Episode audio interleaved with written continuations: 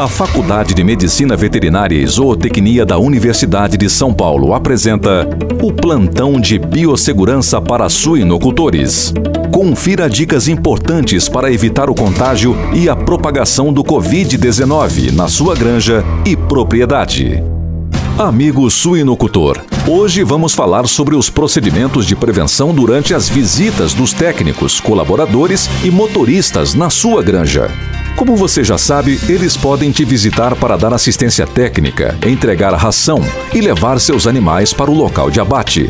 Fique atento ao comportamento dos técnicos e motoristas durante a visita. Para começar, todos os veículos devem ser desinfetados na entrada da sua propriedade, principalmente os pneus e locais mais tocados pelas mãos de qualquer pessoa, como as maçanetas, portas e volante.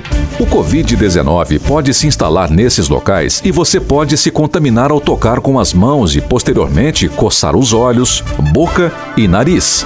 Para desinfetar o interior do veículo, use álcool 70% ou uma mistura caseira de 100 ml de água sanitária para cada 1 litro de água limpa, que também poderá ser aplicada nos pneus do carro. Também aconselhamos fortemente que, caso algum parente ou amigo precise visitar a sua propriedade, realize o mesmo procedimento de desinfecção em seus veículos. Fique atento! No próximo plantão de biossegurança, iremos dar dicas de como realizar o contato social com outras pessoas de modo seguro.